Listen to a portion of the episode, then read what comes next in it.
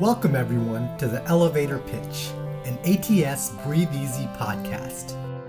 On this podcast, we talk to the scientists behind innovative new studies to get their elevator pitch, the big picture story behind their research. Importantly, we explore how these studies can change the way we care for patients in the ICU.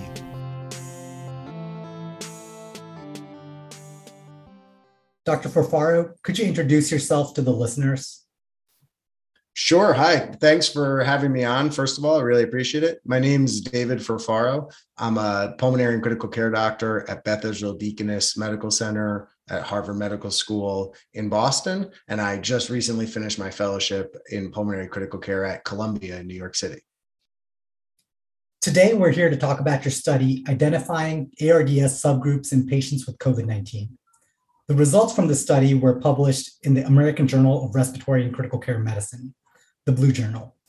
Dr. Furfaro, could you give us your elevator pitch for the study? Sure, I'd be happy to. So, the aim of this study was to look for subphenotypes among patients that had COVID 19 related ARDS. And if we found any subphenotypes, to compare them to known ARDS subphenotypes that have been described in the literature. To do this, we retrospectively looked back at 483 patients who were admitted to Columbia University associated hospitals early in the pandemic. This was in March and April of 2020, and employed latent class analysis. Latent class analysis is a minimally biased statistical technique that looks for subgroups in a larger population. And to use the latent class analysis, we incorporated information from the patient's demographics, their vital signs, their lab results, and their respiratory characteristics. What we ultimately found was that the model indicated that the population was best described as two subgroups rather than one large group or having more groups than two. These subgroups were similar to prior ARDS subphenotypes that in the literature have been described as hypoinflammatory and hyperinflammatory. The hyperinflammatory subphenotype had about 23% of the patients that had worse shock, higher inflammatory markers, and worse organ dysfunction with higher creatinine, higher troponin. This phenotype had significantly worse mortality compared to the hypoinflammatory phenotype.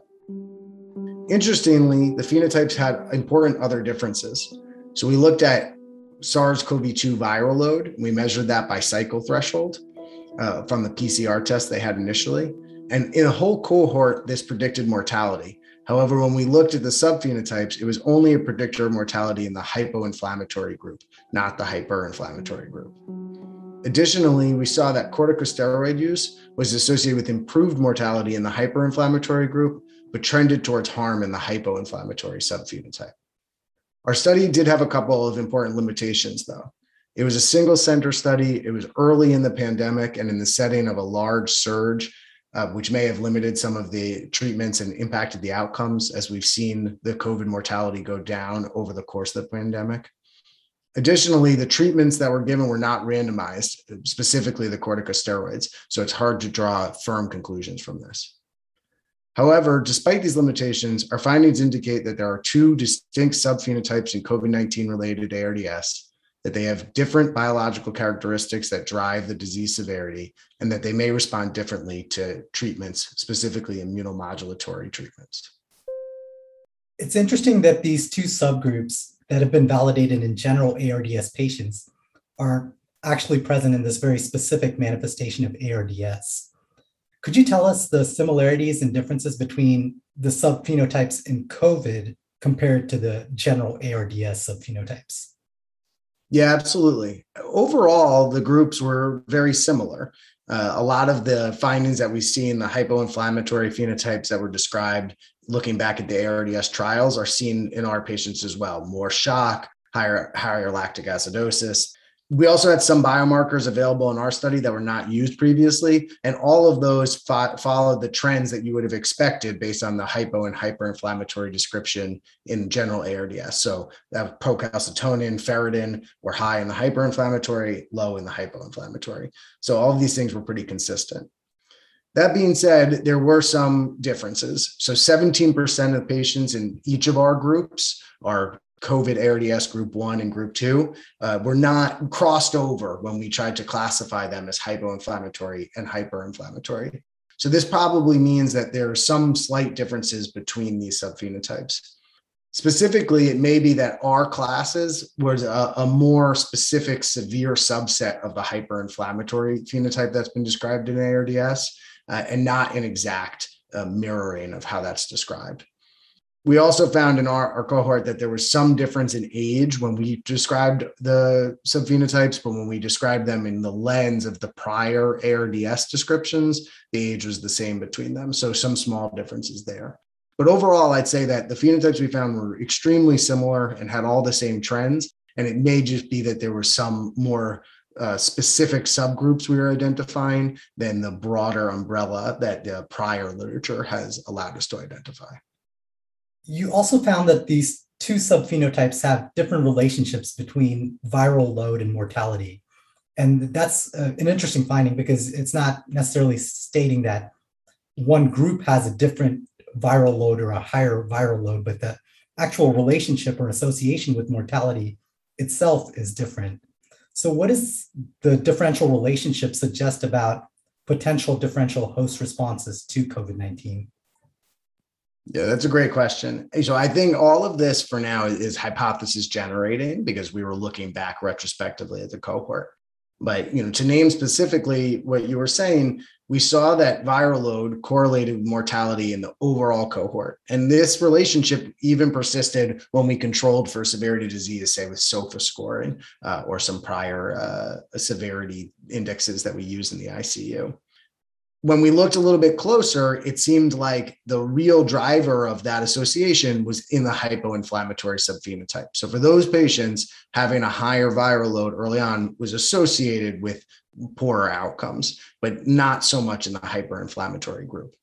Now, some of this may just be because of the size of the hypoinflammatory group was larger. We can't draw tons of conclusions yet, but what it could indicate is that for patients who are hypoinflammatory, the key driver of their pathology is how much virus that they have. And the virus is fueling the pathologic effects. Whereas this hyperinflammatory group, it really may be an immune response that's already been triggered by the virus. And it's less about the viral clearance they're having then, but the pathological immune response that they're having that's driving their mortality. So if these findings were replicated and we saw prospectively in further data, it really could give us a sign of what's driving the different pathological phenomenon that are leading to mortality in these two subphenotypes. That's interesting, using these unsupervised clustering approaches and actually getting some potential mechanistic insights. And uh, the main focus of the study was, of course, the unsupervised clustering to identify subphenotypes. But the study also evaluated the importance of variables in predicting mortality. Could you tell us about the supervised learning component of the study? Yeah, so there was a machine learning algorithm that was trying to identify the factors that were most related with mortality. And I think the big difference there is that the machine learning portion of it was looking at factors in relation to outcome. So you had a group, you were saying who did poorly, who did well, and which factors were closely associated with that mortality outcome our phenotyping using the LCA was agnostic of outcomes. So we did not include how they did in the end when we tried to identify these subgroups. It was just based on their initial characteristics. And so that I think is an important difference. Our phenotyping is really looking for groupings that occur based on the variables we put in and not just how they did later on. Whereas the machine learning is looking backwards, trying to say what was associated, uh, what factors were most importantly associated with these outcomes. I think the important thing we found from that too was that while there were a lot of factors that ended up being associated with mortality, higher troponin level, age, uh, a lot of these factors were not distinguishing ones or, or key distinguishing ones for our subphenotypes. So I think our subphenotypes were really capturing a broader overall picture of these groups, uh, describing a different biological heterogeneity that was even more important in predicting their overall outcome than looking at the individual factors alone that the machine learning algorithm identified. And that's interesting that even though these phenotypes are agnostic to outcomes, they do have prognostic differences. But I guess more important than the prognostic differences is the potential different responses that you saw to corticosteroids. Could you uh, tell us, while this is just hypothesis generating, what you see as the process from discovery to implementation of these subphenotypes in COVID 19 or ARDS at large. Definitely. And I think there are a number of steps. So I think the important thing to take away from our study is that there may be different subgroups that benefit differently from these therapies, but not to just go ahead already and stop giving steroids to people. You know, steroids have been proven in COVID 19 ARDS in multiple trials to be beneficial. So there's really no equipoise to sort of hold them at this time.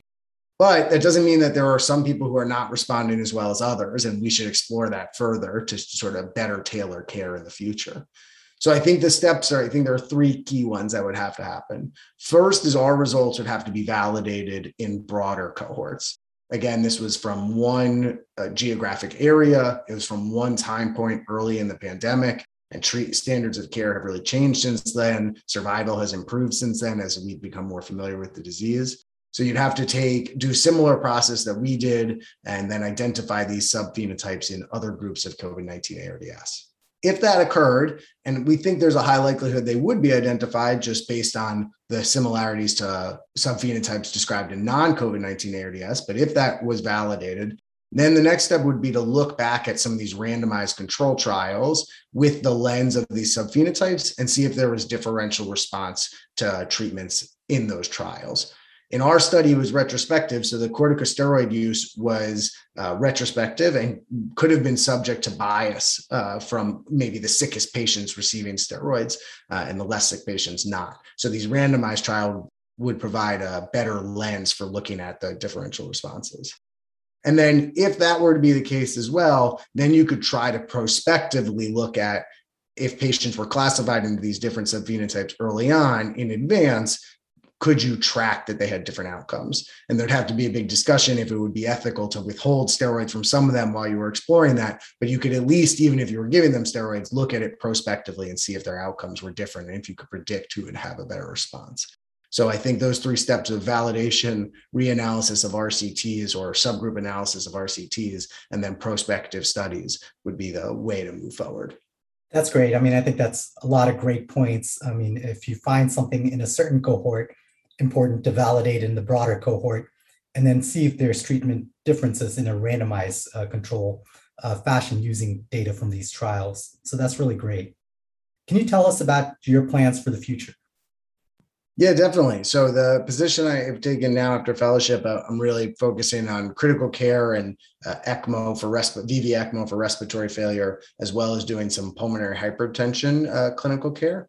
I'm continuing to do sort of epidemiologic research in both of those areas and not quite the same subphenotyping and LCA we're doing here. I'll leave that to the expert hands of uh, Pratik and Dr. Pratik Sinha and Dr. Calfee, who is great to work with, uh, but continuing to do research on these types of patient populations to try to optimize our clinical care.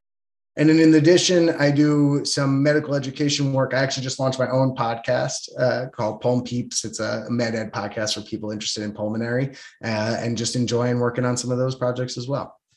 Dr. Furfaro, thank you for sharing your insights on the Elevator Pitch podcast. Thanks so much for having me. It was great to be here.